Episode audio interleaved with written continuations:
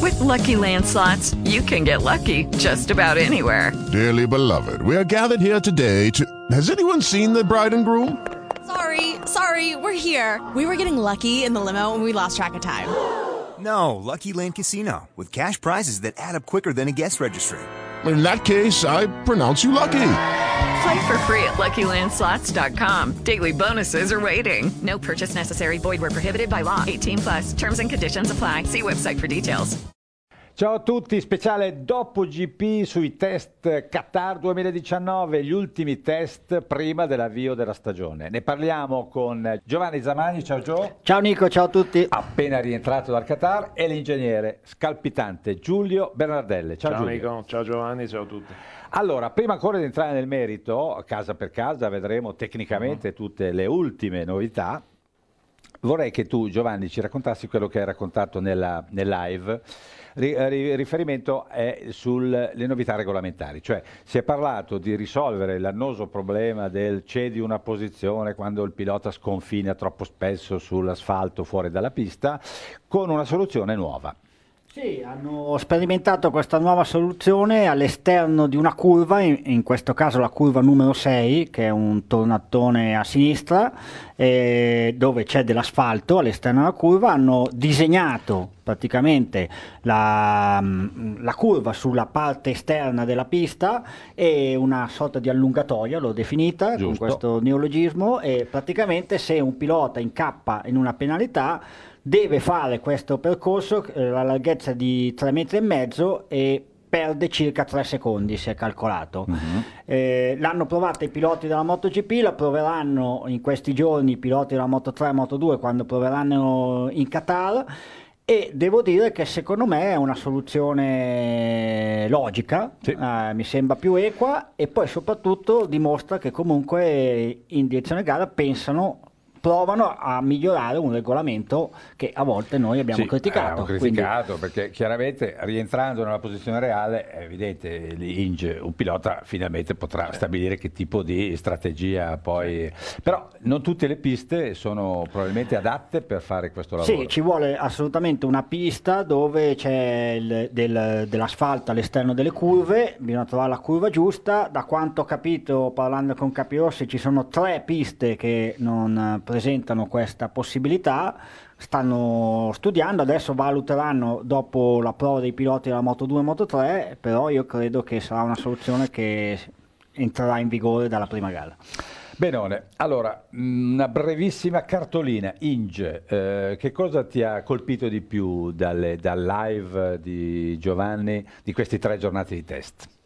Beh, sicuramente diciamo si sono viste parecchie cose, ecco, quindi parecchie cose visibili, quindi vuol dire che tutte le case hanno sfruttato il poco tempo a disposizione quest'inverno e hanno portato un po' tutte le novità che probabilmente non vedremo tutte subito, ma magari vedremo anche durante la stagione e su qualche particolare, come ad esempio gli scarichi, l'avevamo già detto, si continuerà a lavorare, perché è uno dei parametri liberi eh, di questo regolamento che tende un po' a bloccare tutto, lo scarico è ancora un parametro libero e la sua efficacia ce l'ha e quindi è una cosa su cui tutti stanno facendo sperimentazione. Ecco, Poi si, è visto parecchie, si sono viste parecchie cose a livello aerodinamico, mi sembra che da questo punto di vista qua sia stata un po' individuata da tutti la posizione migliore per piazzare le ali, e cioè nella parte bassa del cupolino, ai lati del cupolino, e poi ci sono delle soluzioni di vario genere che devono portare sostanzialmente ad un compromesso tra il carico e invece la, la- la- la diminuzione maggiore possibile della perdita di maneggevolezza. Eh sì. Giovanni, eh, prima di leggere i tempi, i tempi del- dei tre giorni combinati, Lorenzo sulla Honda era naturalmente la novità più attesa, visto che aveva saltato i precedenti test del Sepang, come l'hai visto?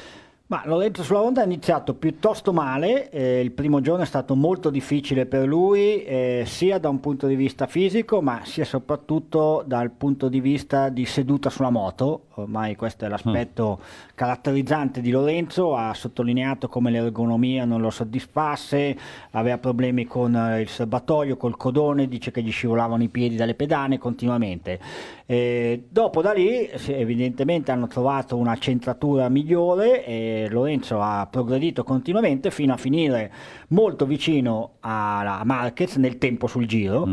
E, e quindi questo è l'aspetto positivo. L'aspetto negativo è che eh, sul passo ancora non c'è, è ancora indietro rispetto a Marquez e devo dire che Marquez ha sottolineato questo aspetto, ha detto sì, ha fatto un giro veloce ma per il momento non al passo, ha detto anche un'altra cosa, ha detto lui ha bisogno di tempo ma in HRC deve stare davanti, quindi insomma Marquez un pochino, un pochino di pressione gliel'ha messa, secondo me. Devo dire che vederlo con i colori Repsol fa abbastanza effetto, eh? Sì, Eh? sì, sì, sì, fa molto effetto secondo me. Davvero. Comunque è sempre bello da vedere sulla moto. No, no, eh. è molto bello da vedere, secondo me ha tutte le possibilità di far bene in onda. Però ecco, incuriosisce, quando è salito la prima volta sull'onda a Jerez, aveva detto che lui era altro che Ducati, qui erano già avanti, aveva già il serbatoio giusto. Sì, perché ricordi? dopo Valencia gli avevano fatto Eh. già un serv- Però eh, Eh, questa però. è un'altra pista, ma l'abbiamo vista anche in Ducati questo, no? Continuo Eh. cambiamento. Però devo dire che alla fine lui era molto più centrato, eh, molto più convinto di essere seduto bene sulla moto. Allora, per quanto valgono, perché siamo abbastanza perplessi sul valore di questi tempi, poi ne parliamo meglio, Giovanni raccontaci il quadro dei tempi combinati. Sì, la classifica combinata dei tre giorni vede Vignales davanti a tutti 1.54-208, quindi Fabio Quartararo, che è la sorpresa positiva dei test, staccato di 233 millesimi, Alex Rins con il tempo del secondo giorno 1.54-593, quindi Marquez, Rossi, quinto Lorenzo sesto, Morbidelli settimo, la KTM con Pole Spargarò è ottava, Nakagami decimo Petrucci, poi via via abbiamo Bagnaia tredicesimo, Dovizioso solo quindicesimo, però i primi 15 sono in meno di un secondo. Eh, finisco con gli italiani, Iannone diciottesimo, colpisce un po' Sharin, lo sottolineo, ventitreesimo con la KTM, sempre ultimo, vi ricordo che con la Yamaha era spesso nei primi 10. Dunque, tre Yamaha nei primi cinque, quindi sembrerebbe un, un gran bel risultato per una moto che adesso vorrei chiedere a Giulio, prima di entrare su- sulle considerazioni sui piloti, che comunque c'è, c'è da farne, su Quartararo, eccetera, come hai visto la moto che è stata giudicata buona dai piloti, ma non sufficiente. Sì, loro, i piloti dicono questa è una moto con eh, cui possiamo giocarci il podio adesso, ma non la vittoria e più in generale dicono ci si potrà giocare qualche vittoria ma non il campionato, questa è la sintesi. Giulio, Ma eh, l'impressione, diciamo, è che loro siano tornati un po' sui loro passi, siano definitivamente tornati. L'avevano già fatto l'anno scorso per quanto riguardava la, la parte relativa al telaio, quindi la ciclistica. Eh, sembra che quest'anno siano tornati un po' indietro a livello di motore, però sostanzialmente senza riuscire a conservare quello che di buono comunque la moto dello scorso anno aveva, cioè delle prestazioni di accelerazione e delle prestazioni velocistiche che erano sicuramente buone per quello che era la media delle prestazioni motoristiche Yamaha degli ultimi, degli ultimi anni almeno. Ecco. Quindi diciamo che i piloti sono tornati a lodare la moto da un punto di vista di guidabilità, anche i due piloti che sono saliti da pochissimo hanno detto che la moto si guida molto bene, eh, però la moto difetta di, di accelerazione, difetta di prestazioni velocistiche. Rossi ha detto che la Yamaha è sempre andata così, di velocità, che manca dal 2004 addirittura, quindi insomma è un po' una situazione abbastanza, da questo punto di vista qua forse un po' incancrenita, ecco, nel senso che io almeno mi aspettavo di vedere una, una soluzione, magari non, diciamo a livello di tempi assoluti non sono assolutamente messi male, la moto è una delle migliori, come di fatto è sempre stata. Ecco, la, la verifica vera da questo punto di vista qua sarà la seconda parte di gara e questo dovremmo aspettare, Certo. secondo me, almeno di arrivare a RS per capire veramente se la Yamaha ha fatto uno, uno step da questo punto di vista. Quindi la moto in sé a livello prestazionale va molto bene, però mi aspettavo di vedere qualche, qualche cosa in più a livello proprio di capacità del reparto corse di trovare sì la guidabilità, la possibilità di conservare la, la gomma posteriore nell'arco della gara, ma di non perdere così tanto come affermano i piloti da un punto di vista motoristico. eh. Velocità massima, per quanto ci sono delle perplessità su quanto valgano questi rilevamenti, però a fronte di qualche 346 visto dalla Honda di Marquez, qui siamo tra i 330 e i 338 nei tre giorni. Sì, bisogna dire che il Qatar da questo punto di vista qui è una pista significativa non tanto per la velocità di punta, anche se poi il rettilineo è molto lungo, ma è significativo da un punto di vista di capacità di accelerazione della moto, perché l'ultima curva è una curva abbastanza lenta. E quindi diciamo si, si- si vede quanto la moto riesce a- ad accelerare. E da questo punto di vista qua si, si sono viste le moto migliori in maniera abbastanza netta, ecco, quindi secondo me a livello di accelerazione il test è stato significativo e in Yamaha non possono essere molto contenti della cosa, assolutamente. A livello piloti abbiamo visto Vignales subito rapido e Valentino invece più lento a carburare. Allora, Vignales mi sembra in, in ottima forma, eh, forse più psicologica ancora che di guida, nel senso che di guida è sempre andato fortissimo, però mi sembra che comunque il fatto di avere, adesso che sia giusto o sbagliato, comunque di avere al suo fianco un tecnico di cui lui si fida Eh già, è molto di più, cambiato, gli, eh. dà, gli dà molta più fiducia, molta più serenità, è un aspetto che lui sottolinea sempre, Sì. dice nel box si lavora eh, con più calma, con più tranquillità, quindi questo secondo me gli ha dato fiducia e lo abbiamo visto competitivo da, in realtà da Valencia eh, diciamo 2019, nel senso primo test di Valencia del, della- del 2018 fino all'ultimo test del Qatar. Quindi lui è molto centrato. Valentino, come sempre, lavora in maniera molto differente. E lui stravolge molto la moto durante i test, fa delle prove di assetto, eccetera. E dopo aver faticato per due giorni, nell'ultimo giorno invece ha fatto un grande passo in avanti, ma non soltanto nel giro singolo, anche proprio sul passo gara. Quindi, secondo me, in Qatar Valentino Rossi e, e Vignale saranno protagonisti, come lo sono sempre stati negli ultimi anni, tre, tre anni che Valentino va sul podio. Quindi io mi aspetto una Yamaha molto competitiva lì. Dopo, per il resto della stagione, come dice l'ingegnere, bisogna aspettare qualche Sì. altra gara. Secondo me c'è anche da dire che quest'anno appunto la rivoluzione all'interno del box di Vignales e il bisogno che aveva il pilota di ritrovare un po' se stesso, probabilmente hanno fatto eh, hanno comportato anche un'organizzazione dei test diversa, cioè la maggior parte del lavoro di sgrossatura delle varie novità che sicuramente sono state portate sia a livello motoristico sia a livello telaistico da- dal reparto corse, probabilmente è stato lasciato al pilota più esperto che è Rossi, mentre Vignales ha girato con più tranquillità, come ha detto lui, ma anche più tranquillità da un punto di vista di numero di, di componenti da provare, quindi di numero di test da effettuare. E quindi è chiaro che lui un po' per natura e un po' per questo sia riuscito a, a fare dei tempi migliori da questo E punto di quindi tu, perché se ne parla spesso tra i lettori, quindi tu pensi che il ruolo di pilota guida sullo sviluppo della moto resti quello di Eh, Valentino? Secondo me è No, quasi, voglio dire, è visto che poi se ne una parla. cosa obbligatoria, Eh, nel direi. senso vediamo che tutti cercano di eh, assoldare, no? l'ha fatto l'Aprilia quest'anno, l'ha, l'ha- l'ha fatto la KTM, no? tutti cercano di assoldare un collaudatore esperto che giri nei tempi non troppo distanti, ma comunque nei tempi che fanno i piloti ufficiali.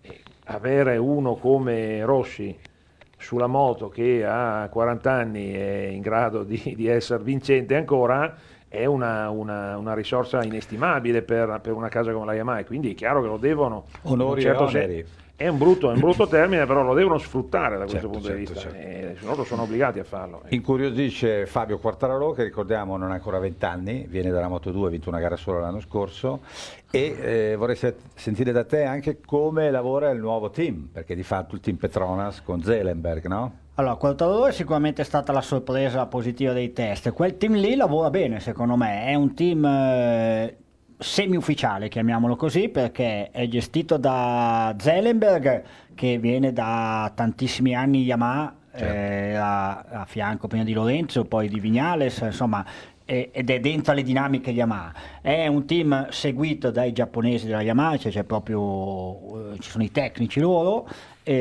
i capotecnici sono esperti, da una parte c'è la Monforcada, dall'altra c'è un capotecnico che è da tanti anni che c'è nel moto mondiale, quindi insomma è un team ripeto, semi-ufficiale, è proprio un gradino sotto a quello ufficiale, quindi è un team che lavora molto bene, che ha anche eh, un discreto budget perché lì ci sono i soldi della Petronas, e quindi insomma è un team eh, buono, buono. Bello. Sì, e anche da un punto di vista tecnico, se- secondo me la, la- la Yamaha venendo da stagioni, da- da- in particolare dall'ultima, dalle ultime due abbastanza deludenti da un punto di vista dei risultati, è chiaro che anche a livello tecnico ha dovuto dotare anche il team satellite di materiale che Final- non poteva essere quello dell'anno scorso. Finalmente. Ci sarà sicuramente un diverso livello di sviluppo tra i motori, Ma si però parte.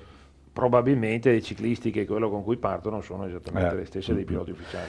Quindi un altro francese per Yamaha Team Eh sì, B al posto di Zarconi e Quartararo. Morbidelli è andato bene anche lui, anche se non ha svettato così tanto. Allora, Morbidelli eh, allora, ha usato i primi due giorni per cercare, ha fatto un po' il lavoro alla Valentino Rossi, diciamo così. I primi due giorni era- sembrava un piuttosto indietro, invece stava cercando eh, la messa a punto ideale e alla fine l'ultimo giorno mettendo tutto assieme è stato veramente competitivo.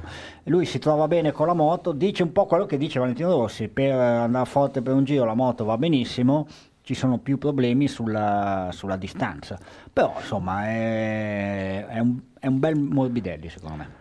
Beh, Morbidelli, bella Yamaha. Passiamo invece a Suzuki, che per certi versi è stata la rivelazione dei test con Rins. Ma eh, partiamo dalla tecnica questa volta, perché la cosa più vistosa che, abbiamo, che, che Zam ci ha segnalato da là è stato il doppio scarico della Sì, Suzuki. sì, ma intanto vol- vol- prima di parlare del doppio scarico volevo anche dire una cosa abbastanza mh, significativa secondo me che abbiamo sempre detto, io ho detto che la, la Suzuki nei, nei momenti in cui andava bene era una Yamaha che andava bene, no? e quindi questo per sottolineare il fatto che loro avevano seguito in maniera eh, quasi a fotocopia no? la strada intrapresa da Yamaha con lo sviluppo del 4 cilindri in linea trasversale. Mm, Adesso si è visto Yamaha provare un codone simile al codone Suzuki, eh, che potrebbe far pensare ad una eh, diversa diciamo, sistemazione delle masse. Ri- Ricordiamoci nel codone, eh, il codone spesso viene utilizzato dalla Ducati, l'aveva fatto la Yamaha prima, per, per portare del peso e quindi dare de- un'influenza a livello di maneggevolezza della moto. Invece Suzuki ha sempre avuto un codone molto rastremato, Yamaha ha provato un codone molto, molto simile, non si sa se lo utilizzerà, però l'ha provato e questo significare che l'idea probabilmente è stata suggerita dal vedere come andava la Suzuki. no? E poi adesso Suzuki è una cosa che probabilmente anche Yamaha, perché io considero sia uno degli aspetti su cui Yamaha deve, deve un po' lavorare di più, cioè lo scarico. Suzuki ha provato uno scarico, diciamo che mh, è un po' mh, filosoficamente simile a quello che si è visto nella Moto 2, cioè uno scarico 4 in 2 in 1 che però poi ha il terminale sdoppiato. no? E questo serve per conservare nella MotoGP la, la lunghezza, è uno scarico decisamente lungo, Perché tutti gli scarichi si, si vanno Sì. allungando. permette di avere un buon riempimento no, della- del motore, quindi un buon rendimento fluidodinamico del motore a, a basso regime, quando il motore deve accelerare, quindi avere coppia per accelerare, però non porta da- a perdere diciamo, di prestazione quando invece i gas ad alto regime devono essere scaricati in maniera molto rapida senza che ci siano del- degli ostacoli. Ecco, quindi questo è il senso del doppio scarico, è un'idea in MotoGP non si era mai visto fino adesso e probabilmente non sarà gli unici ad utilizzarlo, secondo me. Colpiscono questi tagli a fetta di salame, ma d'altra parte sono E, diciamo, le- indispensabili esatto, perché devi poter esatto, piegare con esatto, tutti questi volumi di fianco. L'estetica forse non è la migliore o comunque ci vorrà del tempo a digerirla, nel senso che poi l'estetica Certo. nelle corse è legata al, al successo che ha la soluzione, quindi se va forte poi diventa anche Diventa bello. bellissimo. Esatto. Suzuki sul piano velocistico non è neanche messa malissimo perché abbiamo visto dei 3,43, insomma delle belle velocità di eh, punta per quello che vale Sì, la e rilevazione. probabilmente questo potrebbe anche, diciamo, se, se fossero veri e confermati poi via via nel corso dell'anno i dati, potrebbe essere anche un momento di, di svolta, nel senso che la Suzuki ha inseguito Yamaha, adesso addirittura potrebbe anche rappresentare la miglior 4 cilindri in linea trasversale, insomma, quindi questo è un, un progetto secondo me che è nato bene ed è stato sviluppato bene, gestito bene, sia a livello proprio di, di- di- di- parte tecnica, quindi del lavoro in Giappone a casa, sia a livello poi di, gestione poi della, della, struttura europea che ha base in Italia, gestita da Brivio e che sicuramente a livello di, di team, di piloti, insomma, pur con qualche eh, perdita come quella di Vignales, come il, l'ingaggio di Iannone che poi non ha prodotto i risultati che loro speravano, mm. però insomma dimostra di lavorare bene, ha gestito sì. bene, i frutti si, si cominciano sì. a raccogliere. Pur eh, pagando lo scotto di avere solo due piloti. Sì, questo denota anche una, una caratteristica della MotoGP, siccome la MotoGP negli ultimi anni è fatta di piccoli aggiustamenti a livello tecnico, non puoi fare delle rivoluzioni, ci vogliono degli anni, delle stagioni per arrivare. Ecco, bisogna essere costanti per eh anni certo, per rotta. posizionarsi lì. E eh. quando succede qualcosa di strano, come è successo a Yamaha nel, negli ultime due o tre stagioni, eh, diventa poi difficile. Ah, sì. Lato piloti Giovanni abbiamo un Rins eh, che arriva facilmente alla prestazione, anche se il terzo giorno poi forse complice una caduta è stato un po' più lento. Sì, il terzo giorno non è stato efficace come gli altri, ma io lo vedo insomma, come un piccolo incidente di percorso, in un percorso molto positivo perché come hai sottolineato lui quello che ha colpito in Malesia prima e anche qui, come lui riesca a essere subito veloce e con una costanza pazzesca perché nei primi due giorni è stato secondo me quello con il passo migliore. Eh. Poi è sempre difficile da valutare durante i test, però era quello con il passo più convincente. E quindi è un Rins, lui è molto tranquillo, molto determinato. È chiaro che è un pilota che non ha ancora vinto la sua prima gara mm. e quindi fa, si fa un po' fatica a metterlo come uno dei protagonisti per il campionato. Eh, certo. Però a vederlo come è andato nei test invernali è uno di quelli da mettere assolutamente eh, tra i primi. Insomma. Ah sì, sei, con, sì. sei d'accordo? Sì, eh, secondo me lui ha fatto, è un ragazzo che ha fatto proprio anche uno step eh, anche fisico, ecco, per, per, per come lo, lo posso vedere io dall'esterno, quindi è una maturazione sotto tutti i punti di vista. È chiaro che questo è il primo, il primo step importante, cioè arrivare a fare i tempi. Poi bisogna arrivare a stare sul podio e a vincere stabilmente, quello è il salto che richiede, diciamo, la maggiore forza a livello mentale per il pilota. Ecco, quello sarà da vedere se certo, ce la farà. Però le potenzialità ce le ha tutte sicuramente. Prima di passare alla onda, una considerazione generale. Mi pare di vedere classifiche più corte, cioè tutti allo stesso buon livello, si sono avvicinati, ma forse questo è l'effetto di tre giorni in ma cui sì. hanno potuto girare tanto esatto, e tutti io, arrivare al limite. Credo, allora, abbiamo visto anche nel 2018 come spesso nelle prove libere e in qualifica fossero molto vicini come tempi. Nei test invernali ancora di più perché appunto avendo tre giorni a disposizione per provare, alla fine tutti riescono a fare ah, un sì. giro buono, almeno un giro buono lo fanno tutti. Quindi secondo me questo livellamento, eh, che ripeto è conseguenza anche regolamentare, come abbiamo detto, di tutte queste cose plafonate, però eh, insomma è conseguenza di un, uh, un tipo di lavoro che è agevolato per tutti i piloti in questi test. Poi io credo che in gara sarà differente. Eh, in certo. gara, magari nelle prove continueranno a essere vicini, ma in gara sarà differente. Immagino sarei d'accordo, sì, Inge. Sì, non si è visto assolutamente da, da, questo punto di vista nessuna novità, cioè resta eh, quello che secondo me è una cosa abbastanza evidente, non vuole essere una critica perché poi è una scelta appunto di carattere organizzativo e regolamentare, cioè resta questo plafond che è posto da, dalle gomme, dalla Michelin. Da questo punto di vista qua la Michelin l'ha anche dichiarato, eh, lo ZAM l'ha, l'ha, l'ha riportato in una, in una, chiacchierata fatta con, con Piero Tramasso, cioè le gomme sono più o meno quelle lì,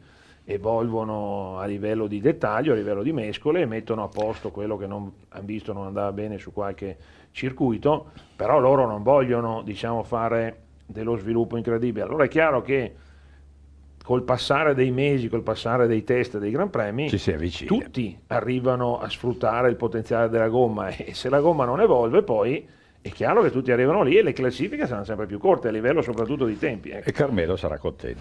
Onda, eh, i piloti in ripresa tutti e due, ma prima parlerei di tecnica. Si è uh-huh. visto uno scarico anche lì eh, molto sì. lungo per sì. Marquez sì. e qualche novità aerodinamica. Sì, allora dal punto di vista dello scarico sono lavori di affinamento che la Honda dopo diciamo, una, una, stagione che era il 2016 assolutamente dove era andata completamente fuori secondo me a livello di setup motoristico, invece adesso sta lavorando in maniera, in maniera seria e sicuramente il motore se non il, il- il motore più competitivo a È livello di subito lì. prestazione è subito lì con Ducati. Eh, ecco, sì. Quindi da questo punto di vista secondo me loro hanno fatto un grossissimo lavoro in questi ultimi due anni e Lorenzo sicuramente gliel'avrà anche confermato perché poi per, per HRC avere il parere di Lorenzo che viene dal, dal Motorone, motore motorone. probabilmente più competitivo Eh sì, degli ultimi anni avrà, avrà sicuramente saputo dare qualche indicazione da questo punto di vista. ecco.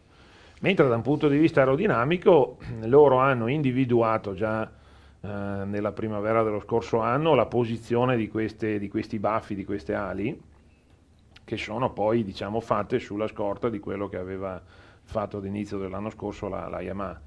Adesso si tratta semplicemente di definire proprio il disegno e di trovare appunto il compromesso migliore da un punto di vista di effetto deportante e di riduzione della perdita di maneggevolezza, cosa che per la Honda probabilmente è ancora più sensibile per Marquez in particolare rispetto agli altri piloti perché la Honda è la la moto, moto. fatta per essere maneggevole, quindi è quella che paradossalmente soffre di più Ecco, delle ris- ali. rispetto al passato mi è sembrato Giulio di vedere che comunque c'è uno studio più accurato dell'aerodinamica, mentre l'anno scorso e gli anni prima mi sembrava ci arrivassero quasi copiando gli altri, sì, sì. quest'anno mi hanno dato l'idea che hanno proprio studiato Sì. l'argomento. Ma Saranno perché andati per- tutti in galleria del vento, Certo, certo. certo, beh, perché per, eh, per i tecnici diciamo che mh, essere convinti del- dell'effetto di- di- e dell'utilità di appendici aerodinamiche così piccole è una cosa difficile magari, non, non tutti ci credono e basta, quindi c'è stato bisogno di fare dei test. I test sono stati fatti probabilmente con soluzioni non molto sviluppate, adesso a distanza questo regolamento è stabile da un paio d'anni, però insomma è quasi un anno adesso che si sono viste le prime soluzioni veramente efficaci. Per cui adesso hanno avuto mesi e mesi di tempo per studiare, quest'anno è cambiato anche un po' il, il regolamento, diciamo c'è ancora L'omologazione. Esatto, più, più necessità di essere eh, a posto da un punto di vista di design per fare l'omologazione e quindi tutti hanno fatto degli studi più approfonditi sicuramente. A livello piloti abbiamo, allora, Marquez ha fatto un paio di scivolate, di cui una molto veloce, Lorenzo ne ha fatta una, ma insomma, globalmente i due piloti sono a posto fisicamente. Allora, cominciamo da Marquez. Marquez è tutto un altro Marquez rispetto a quello che eh, avevamo visto a Sepang. Sepang era veramente affaticato, in crisi fisicamente, anche preoccupato per il rendimento della spalla. Qua è tornato il Marquez, eh, non so se al 100%, forse no, ma è al 98%, quindi il, il Marquez di sempre, eh, quindi è tornato a essere anche aggressivo nella guida, è tornato a cadere, perché il malese non è mai caduto, qui è caduto due volte.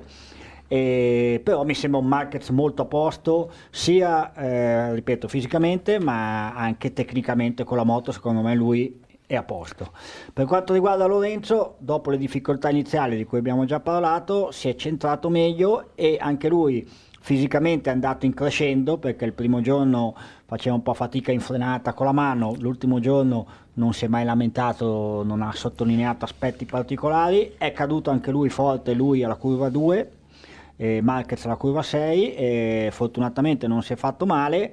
Lui ha sollevato questo problema che effettivamente c'era l'ultimo giorno l'ultimo giorno era freddo e c'era vento e insomma lui dice bisogna spostare l'orario Già. della gara ne voglio parlare con Voleva perché eh, deve essere anticipata di almeno un'ora perché diventa pericoloso. Allora questo devo dire che è un problema che c'è da tanti anni in Qatar da quando si corre di sera. E infatti è sempre stato anticipato l'orario della gara, da qualche anno è alle 8 di sera locali, che sono le 18 in Italia, che saranno le 18 in Italia, e eh, devo dire che si è sempre eh, parlato di questa cosa qua. Adesso Lorenzo è stato l'unico a sollevare di nuovo il problema, non credo che si farà niente ovviamente, però insomma è vero che c'è, eh, fa freddo e c'è umidità ed è un attimo andare per terra, soprattutto alla curva 2.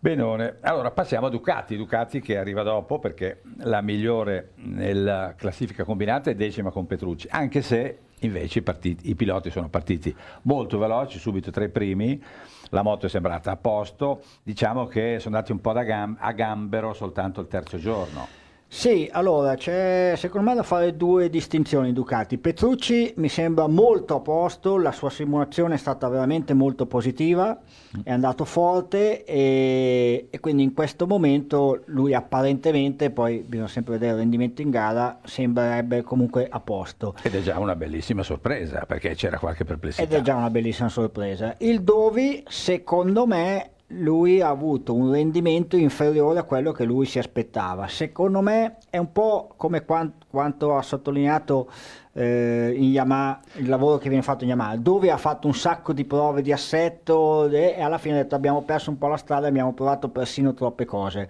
proprio a conferma di quello che diceva l'ingegnere in casa Ducati. Quindi secondo me lui ha perso lui un po' la strada, lui e la sua squadra e questo gli ha creato un po' di mm, cioè come se avesse rotto quel suo equilibrio perfetto che ha sempre il Dovi. Quindi io credo che le sue prestazioni non esaltanti dell'ultimo giorno siano un po' più dovute a lui che alla moto. Questa è almeno l'idea che mi sono fatto io. Sì, sì, beh, ce la siamo fatta anche noi attraverso il tuo live. Di fatto il nuovo telaio, quello che aveva deluso anche Gigi, no? Gigi D'Alegna Eh sì, non si è neanche visto. Non, si è neanche visto. Non si è neanche Sì, visto. quello è stato probabilmente la cosa più negativa dell'inverno Mm. Ducati. Eh ecco. sì. E, mh, probabilmente loro qui in Qatar, il Qatar è forse la pista più, più buona per Ducati, quella su cui hanno Sì. primeggiato per, per tantissimi anni, quindi sicuramente loro sono partiti facendo dei, dei- dei tempi e un setting di riferimento al primo giorno e poi sono andati soprattutto con Dovizioso a fare tutta una serie di prove che avevano in programma, ecco, quindi diciamo che probabilmente non hanno trovato così tanto di buono, ecco, forse questo è l'aspetto, l'aspetto negativo, però la prestazione sicuramente la Ducati ce l'ha. Ci sono viste anche soluzioni di fantasia eh, che appunto si, si vedono solo in questo tipo di test invernali, tipo Pensi quell'appendice La Forcellone? sì, sotto- applicato sotto al forcellone. Ecco, ma quello- cosa serve Ah, quello? quello lì serve secondo me soprattutto per eh, tentare di stabilizzare quella che è la temperatura della gomma posteriore. Ecco, Ah. quindi quella lì è una, è una zona, quella lì inferiore, dove se non si fa quel tipo di appendice lì, difficilmente arriva dell'aria fresca sulla gomma. Quindi probabilmente non penso sia un punto in cui c'è del carico, la possibilità di avere carico aerodinamico, è un punto in cui invece di portare solo l'aria calda che viene sfogata dalla- dal- dall'interno della carenatura e finisce sulla gomma, si porta un po' di aria, di aria fresca dall'esterno e questo probabilmente entro certi limiti aiuta a mantenere la temperatura sotto controllo. Ecco, quindi sono piccole soluzioni. Si è visto qualcosa anche in casa Honda analogo forse? Eh, Non si è visto bene? No, io non, non l'ho visto bene, no, però mi sembrava più un, un qualcosa per portare fresca la pinza del freno. Sì, Eh, ecco, qui- alla quindi fin- voglio dire, sono posteriore. tutte operazioni di piccolo aggiustamento che poi dovrebbero dare dei risultati nell'arco della gara e sono risultati difficili da, da misurare anche, ecco, perché proprio l'effetto è, è abbastanza basso e eh, diciamo che è difficile anche poi misurarli perché le condizioni poi cambiano, Cambiano. costantemente, quindi loro decideranno se, se non, dà, se non dà Certo. effetti strani probabilmente lo applicheranno anche, anche durante la stagione. Avranno voluto probabilmente fare una sperimentazione veloce Certo. per vedere che effetto fa. L'hanno fatta con Miller, l'hanno fatta con Esatto, Petrucci, esatto. però invece la carenatura triplano, che ha l'aria di essere Sì, una cosa definitiva, quella è molto bella. Que- quello diciamo è un, un segnale, un po' forse l'unica la Ducati che abbonda diciamo, di, di- di appendici aerodinamiche e continua a farlo, ecco, quindi denota che la moto ha bisogno appunto di più delle altre forse di avere del carico aerodinamico un po' spostato sulla, sull'avantreno, ecco, quindi Eh. Pian pianino, come si diceva prima, si arriva alla soluzione che poi sarà quella che si vedrà almeno per la prima parte di stagione. Giovanni, detto dei due piloti ufficiali, cosa ci racconti di Bagnaia e di eh, chi c'è poi? E Miller. Miller, certo. Ma Bagnaia allora continua ad andare forte, ha fatto la sua prima caduta in MotoGP e infatti è rimasto un po' sorpreso da quanto si cada forte con la MotoGP, Mm. però lui lavora bene, sa quello che fa, insomma arriva a un livello e poi riparte da quello, è, è sicuramente un pilota che io credo che andrà forte. Miller personalmente mi aspettavo molto di più, anche se poi l'ultimo giorno un tempo buono l'ha anche fatto. Però non mi sembra un Miller come, ci si- come dovrebbe essere, insomma, perlomeno secondo me è stato un po' al di sotto delle aspettative. E al di sotto delle aspettative mi pare la KTM. Allora qui il discorso sembra un po' più difficile da leggere, intanto vorrei sentire da Giovanni come hai visto Zarco perché alla fine anche Zarco è un po' il termometro e vederlo là indietro non, non è bello, però i, tutti i piloti KTM sono indietro. Sì, tutti a parte Paul Espargaro A che un giro Paul riesce Espargaró. sempre a farlo. Allora, Zarco che io l'avevo visto in ripresa a Sepang, anche sia visivamente sulla moto e anche proprio con lui sembrava più convinto, più sereno e invece mi sembra che abbia fatto un, un bel passo indietro qui in eh, Qatar, lui continua a faticare con questa moto qua, non è riuscito a fare nemmeno un giro veloce perché è sempre nelle ultime posizioni.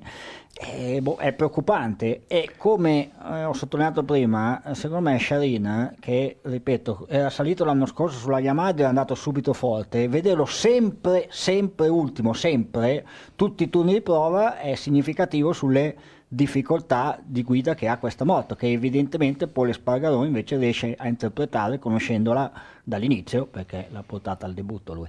La moto ostica, ingegnere? È una moto ostica secondo me soprattutto a livello motoristico, ecco, anche se poi loro hanno lavorato tantissimo nel- negli ultime due stagioni in particolare, il motore è stato rifatto almeno tre volte.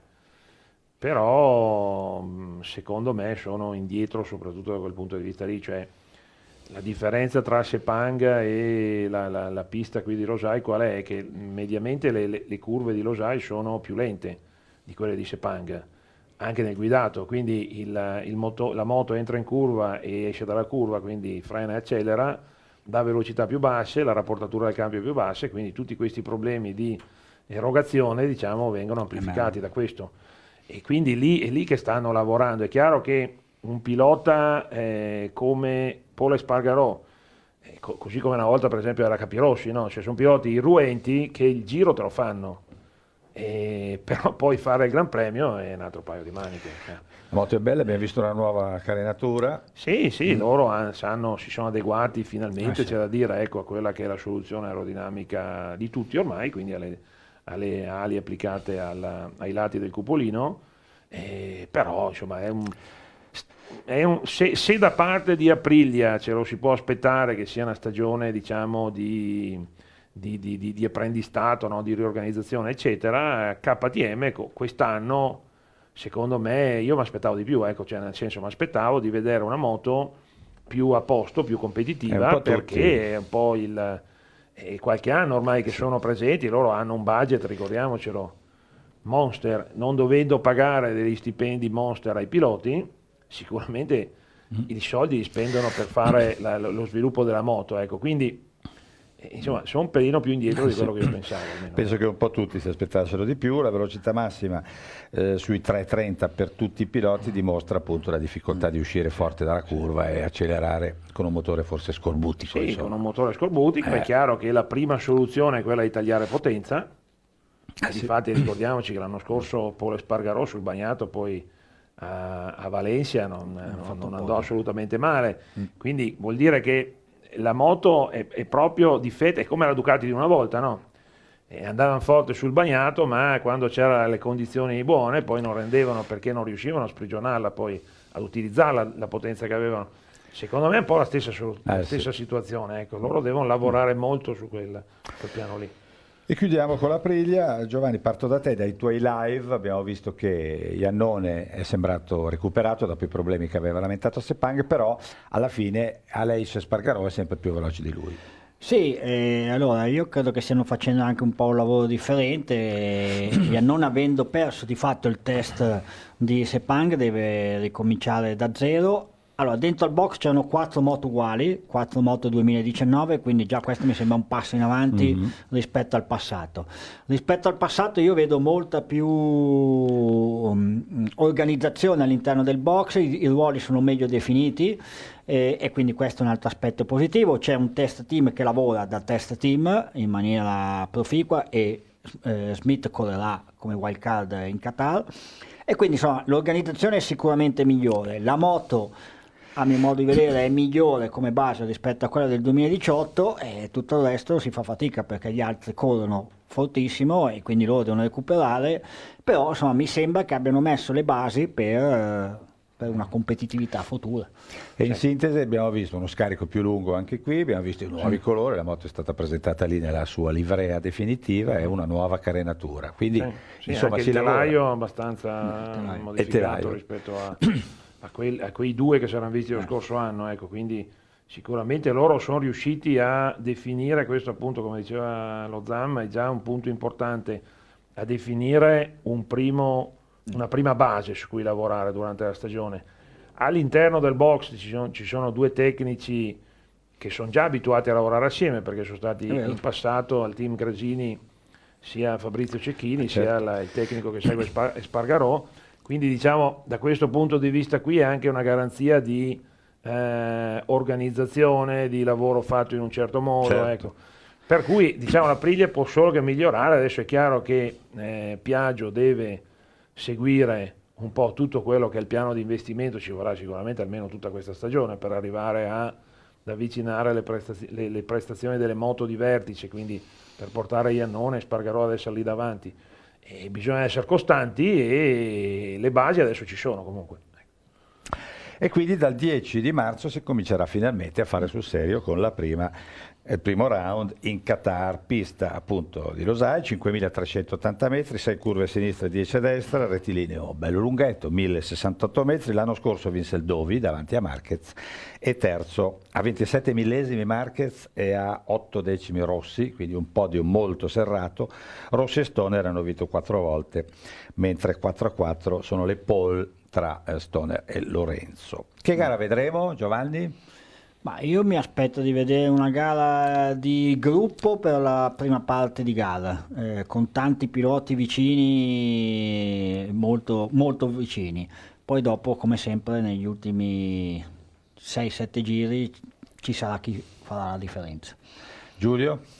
Eh, purtroppo io mi aspetto una, una- una specie di mini endurance, ecco, quindi- e quindi sì, diciamo che non- i, i presupposti, quello che si è visto in questi due ultimi test, è che non ci sia niente di nuovo da questo punto di vista qua, e quindi che i piloti siano in un certo senso obbligati. Ha detto anche Dovizioso, no? Dovizioso ha fatto una simulazione con Petrucci, poi a un certo punto si è fermato perché si era surriscaldata la gomma davanti, ecco, quindi è chiaro che i piloti sono obbligati a trovare il setting per conservare le gomme. Questo è il, il modo migliore per conservare le gomme è andare piano la prima parte di gara, quindi sarà una gara tipo una tappa del Giro d'Italia sostanzialmente, capito? Quindi Critica, troppo no. critica. Troppo Zan, tu hai fatto un sondaggio tra i tuoi followers sulla competitività delle MotoGP, cosa è emerso? Ma eh, sì, che la Ducati comunque secondo i lettori è quella più competitiva, mi sembra tipo 45%, poi c'è 25% la Honda e il resto se lo dividono più o meno equamente Suzuki e Yamaha, con la Suzuki leggermente avanti alla Yamaha. Giulio, hai visto il nostro menestrello che adesso si è dedicato alle rime, no? allora io, lui le fa belle con la metrica libera, molto avanti. Io ne ho preparata una per chiudere, per lui con una metrica più semplice, eh, Attenzione. ve la dico. Sono già, preoccup- sono già preoccupato. Anch'io, no, io sono preoccupato. L'ho fatta stamattina al volo. eh. Quando incombe la diretta, lo Zamagni va di fretta, chiede, scrive, scatta e invia, una vera leccornia. Quando torna, l'ingegnere lo riprende. Per piacere, non hai visto che la Honda ha la carena un po' più tonda, che Suzuki suona strana, che Yamaha un po' sbanana e le ali di Ducati hanno i bordi più ondulati. Ma è uno scherzo, il nostro inviato di noi tutti è il più ammirato e la prossima stagione sarà ancora un successone. Grazie Nico. Grazie. Ciao a tutti, grazie, alla prima. Alla Ciao. prossima. Hello, it is Ryan, and I was on a flight the other day playing one of my favorite social spin slot games on chumbacasino.com. I looked over the person sitting next to me, and you know what they were doing? They were also playing Chumba Casino. Coincidence? I think not. Everybody's loving having fun with it. Chumba Casino is home to hundreds of casino style games that you can play for free anytime, anywhere, even at 30,000 feet. So sign up now at chumbacasino.com to claim your free welcome bonus. That's chumbacasino.com and live the Chumba life. No purchase necessary. Group. Void prohibited by law. See terms and conditions. 18 plus.